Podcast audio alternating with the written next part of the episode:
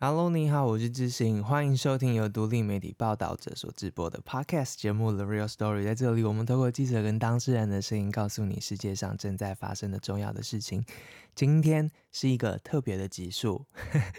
此时此刻是初二，也就是我们是在同一时间在录制这个节目，然后等一下我就要上传了。今天这一集完全不是一个正规的集数，也就是说，我们并没有发挥。平常的正常的实力，而我们的那个同事们呢，也并不知道我今天会说些什么。总之，我等下录完之后就会直接上传。那 如果声音内容上面、声音品质上面没有像平常婉真的巧手处理之后那个音质这么好，或是呃没有剪接，因为我等下挑战一刀未剪。然后就请大家包涵，因为可能我会卡痰啊或什么的，再再包涵我一下。然后我们的编辑也没有先帮我听过内容，所以万一我等下踩到什么雷，也请大家不要生气。反正就是过年嘛，今天要录这一集，其实是我们还是希望保持那个。每周有一个更新的集数的这个习惯，然后不要突然消失吓到大家。但其实我们在年前就把这一周的集数也一次更新了，所以上个礼拜其实更新了两集。那如果你还没有听这两集的话呢，非常推荐大家可以回去听听看。但嗯，我觉得这两集里面其实对很多人来说应该会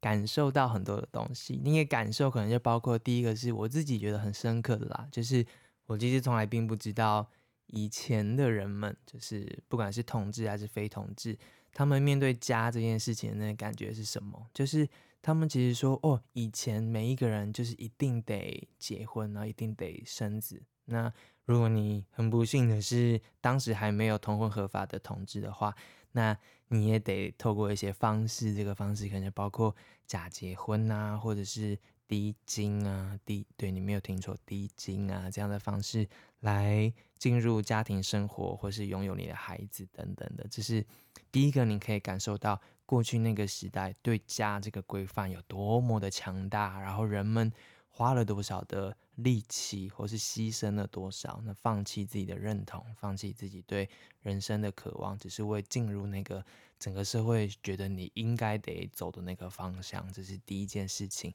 那第二个事情是，当然我们有三个同志家庭的案例嘛，也就是说，两个男生、两个女生，或是一个单身的男同志，他们怎么样决定要生小孩的？然后小孩怎么出来的？然后。有了小孩之后，他们在社会里面看见的东西是什么？我觉得“同志家庭”四个字，好像听见之后，大家脑袋中会出现一些很明确的一个样态。但我觉得听完之后，你会发现它就是一个家庭的故事。然后，那个凡是家庭的故事啊，人跟人之间的关系的话，那个层次其实可以有很多种。是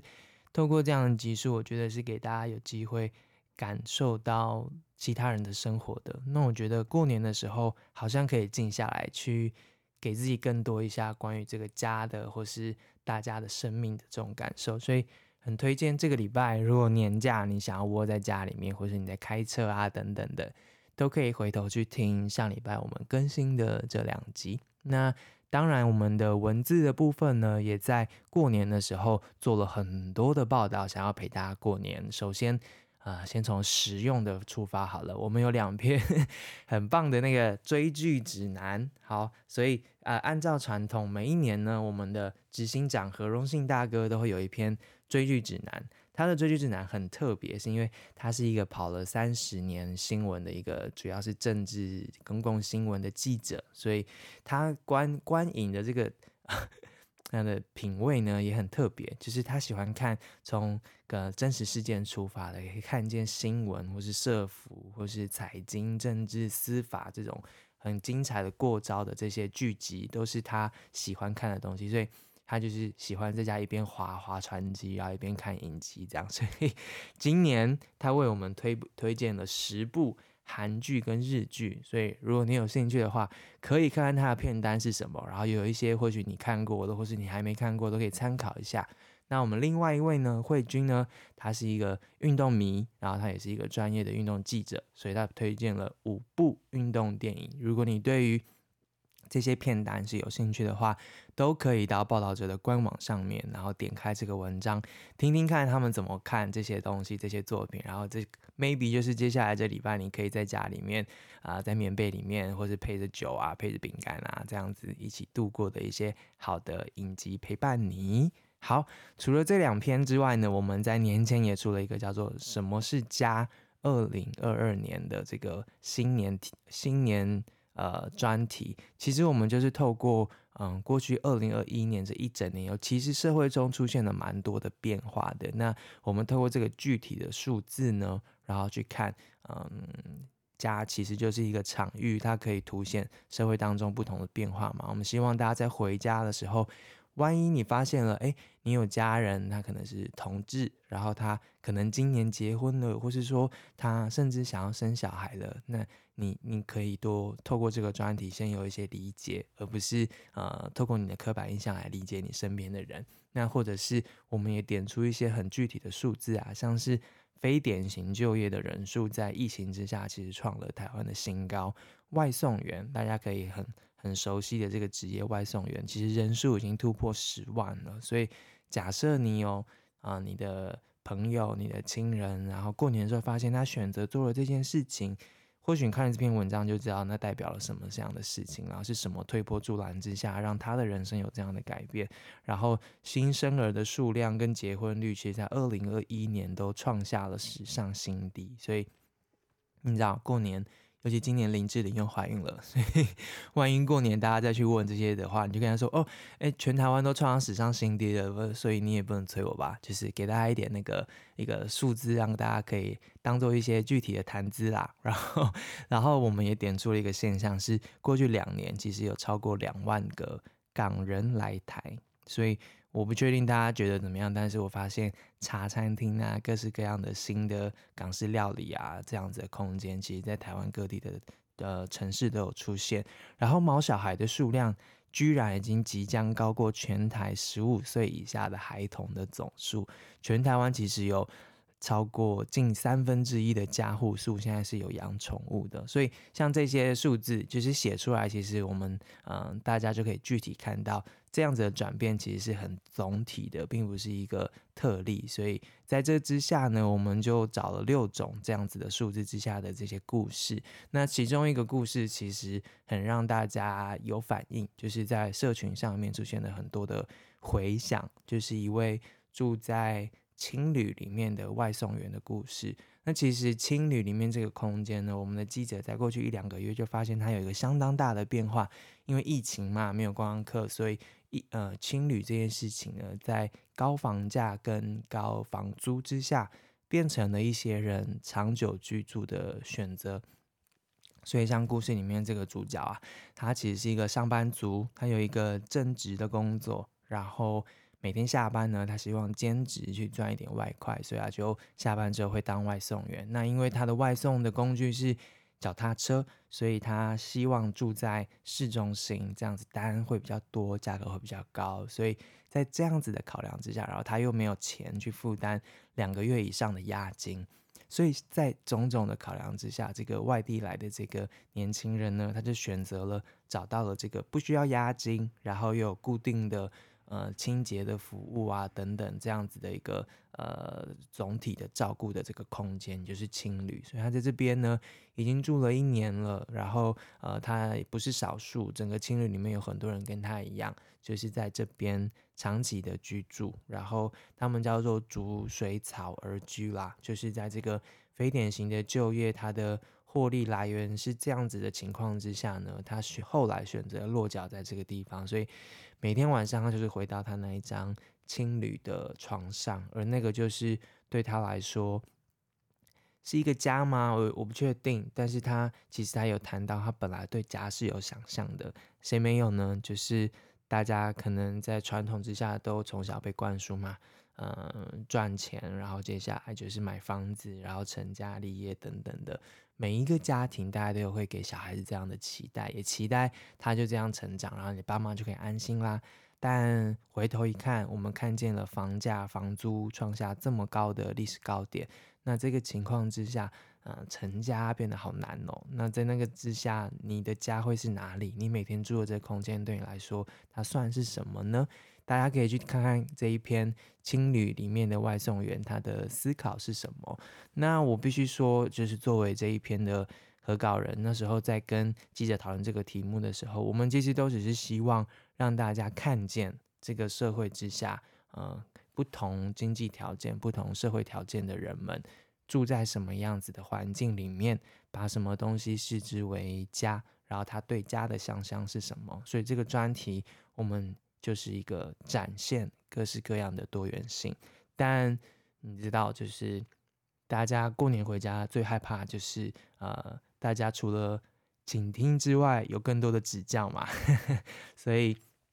像这一篇的受访者后来就。承受到了相当、相当、相当、相当大的压力。那这个压力有时候是负面的，但有时候也有一些正面的。很多人想要帮助他等等的。真，但我们回到这个专题的起心动念，其实只是想要让大家看见多元性。那很多时候，我们也收到一些回馈，就是有些人的情况。他也因为这样子，我们把这些情况写出来之后，他觉得原来他并不孤单，然后他被同理了，等等的。所以，如果你对于这样的专题，对于家的这个新的作答有不不同的想法，或是你想要看见更多的话，都可以去看这样的文章，很推荐哦。我们其实还有一篇是讲在台港人的，我们讲访了四个港人，然后这四个来台湾的港人，他们怎么样找到伴侣，或是怎么样在这边。嗯，上南门市场找食材啊，等等，然后找回那个家的感觉啊，等等的。然后还有，呃，时代革命里面访过的这个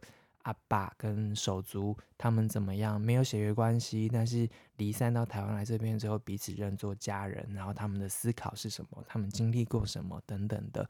我们的记者在这六篇文章里面，就把各式各样现在在家里、在社会里面对家的想象，或是说新形态的家人。或是努力想要找到家的这个过程呢，就透过这这个专题展现出来了。所以，如果这礼拜有时间的话，欢迎大家可以点开这个专题，可以看一下。好。以上是这个集数我们的基本任务，就是告诉大家，其实我们写了很多，我们做了很多，所以这礼拜如果还有时间的话，都可以到我们的网站上面，或是点选过去的集数来听听。然后，嗯，因为这一集对我来说是一个蛮特别的经验，也就是我等下录完之后就会直接上传，所以我的同事们也都不会先听到。那我想说，我好像可以趁这机会，就是多说一些。就是平常想说的话，所以我等一下就是我要来回一下，顺便回一下那个留言，然后同时还要跟我的同事们说说话，这样先咳咳嗽。好，首先我们收到一个来自挪威的明信片，它很准时的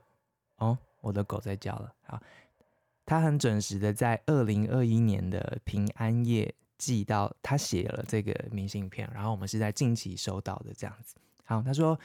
智星和报道者 The Real Story 的团队，大家好，我是住在挪威的听众。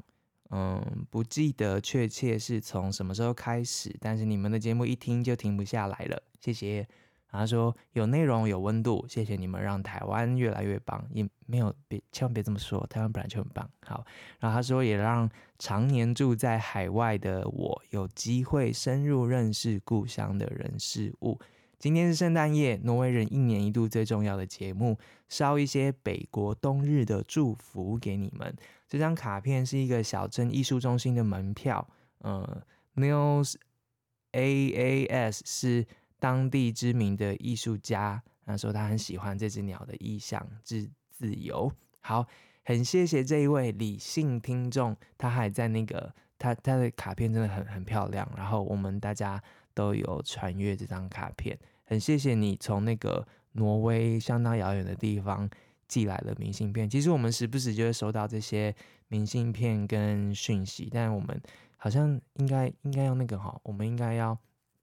更更常态的回复一下，好，然后我们也收到了很多港人的朋友写来的私讯，他说很谢谢我们过年前做了港香港媒体人以及这一次里呃在台港人的故事，他们觉得很多时候港人已经没有办法发声了，不管在异地还是在家乡，所以很谢谢我们其实持续这样写这样的故事。那我觉得其实港人有很多种样态啦，然后他们也落在世界各地，所以我相信还有很多种层次需要被理解的，所以。如果大家想要听见什么，或是有什么想要跟我分享，可以随时跟我们联络。好，然后我要顺便回复一个在那个 Apple Podcast 上面的留言，就是大家其实都知道 Apple Podcast 可以留言嘛，所以很多人都会写啊。然后包括我们的总编辑雪莉姐以及我们自己，其实都会认真的看，然后看到大家给我们的回馈这样子。所以我这边呢，有一些其中一个回馈是专门针对主持人的这样子，所以我要那个。好好回复一下，但我不确定他是不是说我。总之，六一五二三四，他说他真的非常非常喜欢报道者的内容，但是讲话的语调实在太慢。也没有高低起伏，虽然内容都很有趣，但每次都听不下去，不然就是快要睡着，听起来没有节奏感。再次强调，我真的非常喜欢且支持报道者的内容，所以才会在这边提出建议，不然每次开车听都直接登出，快要睡着，或是语度语调平淡到且慢到脑袋直接放空。真的谢谢你们这么用心做内容，这是他个人感受。无论我听不听，都觉得非常佩服你们用心去做好报道的决心。好，谢谢六一五二三四。好，那那个，嗯，我的我有我有看到，而且我有有记下来，然后我有那个好好的记得这样子。好，那其实就是我我我就是因为出书的关系，所以常去演讲啊。然后我的确有察觉到我的声音呢非常的好睡。我有一次在那个某大学，然后那个在那个学生面前演讲，然后那天是晚上这样子。然后有一个很专心的那个同学哦，小女生，然后她她她大概是全场最专心的一个，她坐在最前面，然后她就眼眼睛盯着我，然后听我说话，然后她听得太认真了，所以后来她就在我面前 把眼睛闭起来了。我我就是最用心听的人呢，竟然是就是最最容易睡着的人。我觉得我的声音大概有一种非常就是某种程度也是一种。公用吧，就是可以帮助大家小朋友，如果睡不着的话，可以听一下。但我会好好注意一下，因为万一开车的话，这样听听听就睡着，也是蛮可怕的。好，那谢谢这一位六一五二三四的回馈。但我想，以反正我们有很多主持人嘛，所以如果你你觉得我的那一集就是太慢太慢的话，然后又要开车的话，那就可以选用一下其他菜色搭配开车，好不好？但我自己会好那个改进一下，这样子好。很谢谢今天先短暂的留言回到这边，然后因为毕竟是一个没有经过剪接的节目，也不不敢录太长，怕我的同事生气。那呃，其实我们还是希望继续的去征求。呃，听众们对这个节目的看法啊，或者是对题目的想法啊等等，其实我们很多时候都想要多听见大家多说话。比如说过年的时候，其实我们本来想做的企划呢，是征求来自世界各地对于过年的不同的故事，或是你最。最难难忘怀的一次过年经验，就是我我觉得过年并不一定是围炉，或者是你知道传统那种形态啊。其实有时候有一些意料之外的事情发生，或是不一样的体验，有时候也是一种过年的方式。所以其实很想听见大家的故事。所以我我自己最怀念的一次过年是是跨年啦。那那时候我在。柏林，然后呃，我爸爸到柏林来陪我搬家，然后我们就两个人，然后顶着那个大雪，然后坐德铁坐四个多小时，然后到了柏林，然后好不容易把手上所有的纸箱都塞进那个新的公寓。那时候那个雪是下到那个膝盖这么深的情况之下，然后两个一两个父子就这样在异地这样，然后后来为了感谢他呢，我就煮了一顿。非常难吃的意大利面，那我第一次煮，但非常难吃。但我爸吃的非常开心。那对我来说，虽然面很难吃，虽然天气很冷，但那个对我来说就是一个最好的一个。过年跟最温暖的一次过年，我不知道大家故事是什么，但很期待这一次过完年，大家说不定有些故事可以跟我们讲，或是未来大家生命中觉得有什么值得分享的事情呢？欢迎随时告诉我们。然后，呃，即将迈入新的一年，我们的团队或许也会有一些调动。我觉得大家如果认真在听的话，就会发现这个节目的形态一直在变。我们现在有。不一样的主持人，有慧君，有雪莉，然后未来可能有新增的主持人等等的，请大家都给他们鼓励，然后啊，也都可以写私讯啊，写信来给他们，好不好？就是呃，在在要在报道者节目里面当主人主持人，其实是一件非常挑战的事情，然后尤其每次要谈的题目都其实不简单，所以请大家多给各各个主持人们。回馈跟鼓励。那第二件事情呢，其实是这个团队其实在过去一年有得到一些奖项的鼓励，比如说卓卓越新闻奖啊等等的，所以很谢谢评审之外，但我想点名一下，就是这个团队其实后面有很多大家不常听见的声音，其实每一集都是他们的付出，所以呃呃年后其实这些团队成员或许有一些变动，那我想在这时候也好好请大家给他们一些掌声，就。你自己拍，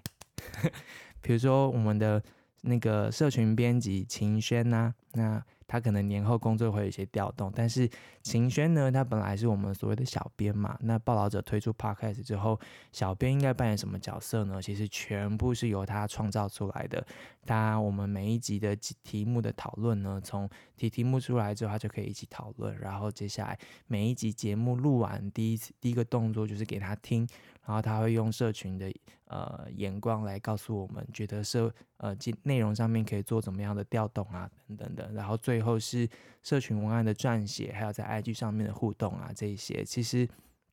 大家不常听到，应该很少吧，除非在实体活动，但大家应该很少机会听见秦轩不的声音。但是秦轩其实扮演了非常非常重要的角色，然后请大家那个帮他拍拍手。然后另外一位就是我们的婉珍啦，婉珍已经嗯。Podcast 就是其实大家变成新闻奖项也才两年，但婉珍已经拿到两座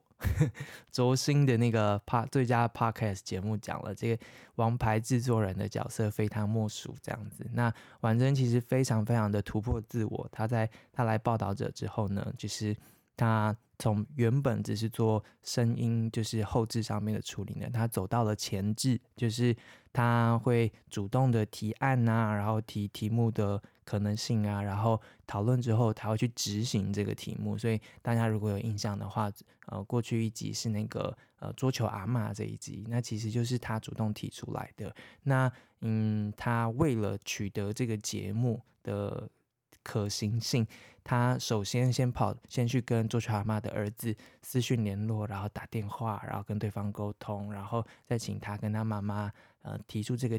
提提案，然后他接下来呢还跑去了作家阿妈的彩券行亲自拜访，然后表达我们的来意，然后等等的，然后跟对方聊完之后，知道对方的感觉，然后想象等等，然后重新调整我们的企划，然后回来跟我们的主持人慧君讨论这个脚本等等的，然后最后再找到最适当的时间呢，然后再整组人杀到彩券行去，然后才做最后的录音，所以。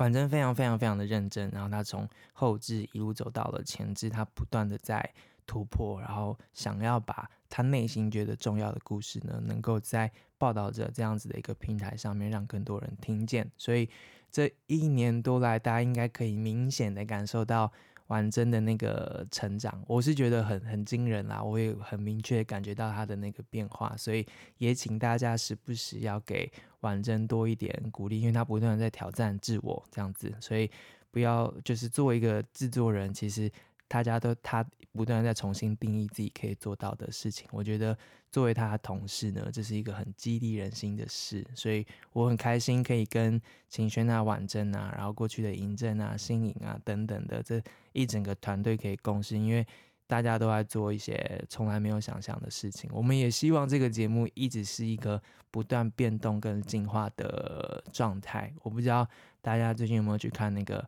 阿豹的演唱会，他就是。很很明确的给出一个 concept，叫做不确定，就是你你可能坐在那个那边三个小时，不确定你是看了一场运动还是一场演唱会，但总之你是开心的，而且你不断碰触到新的想象，那我觉得那个很棒。然后希望这个节目也可以给大家这样子的感觉，至少我我感觉到我们身边的团队的成员都不断在挑战那个极限，其实 podcast 会是什么？其实大家都没有一个答案。那我觉得这样很好。那希望这个空间可以一直是这样子的。所以，呃，如果你们对 podcast 有各式各样的想象，或是你觉得你可以是以 freelance 的方式跟我们提案、跟我们合作啊等等，也都欢迎哦。我们真的是一个非常开放的团队，只要能够呃给予大家重要的故事，那我们其实觉得各式各样的可能性都可以尝试。那如果你还没有追踪我们的 IG 的话，此时此刻就是现在，请你去追踪我们的 IG，在上面呢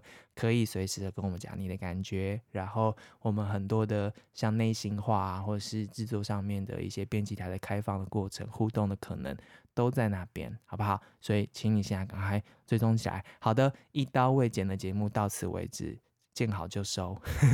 哎，我不确定有没有会听到最后啦。但也不确定我同事会不会听，但总之我完成了，请大家回去看过去的集数，然后好好享受接下来还剩下几天的这个长长的年假。我们收工之后见喽，拜拜。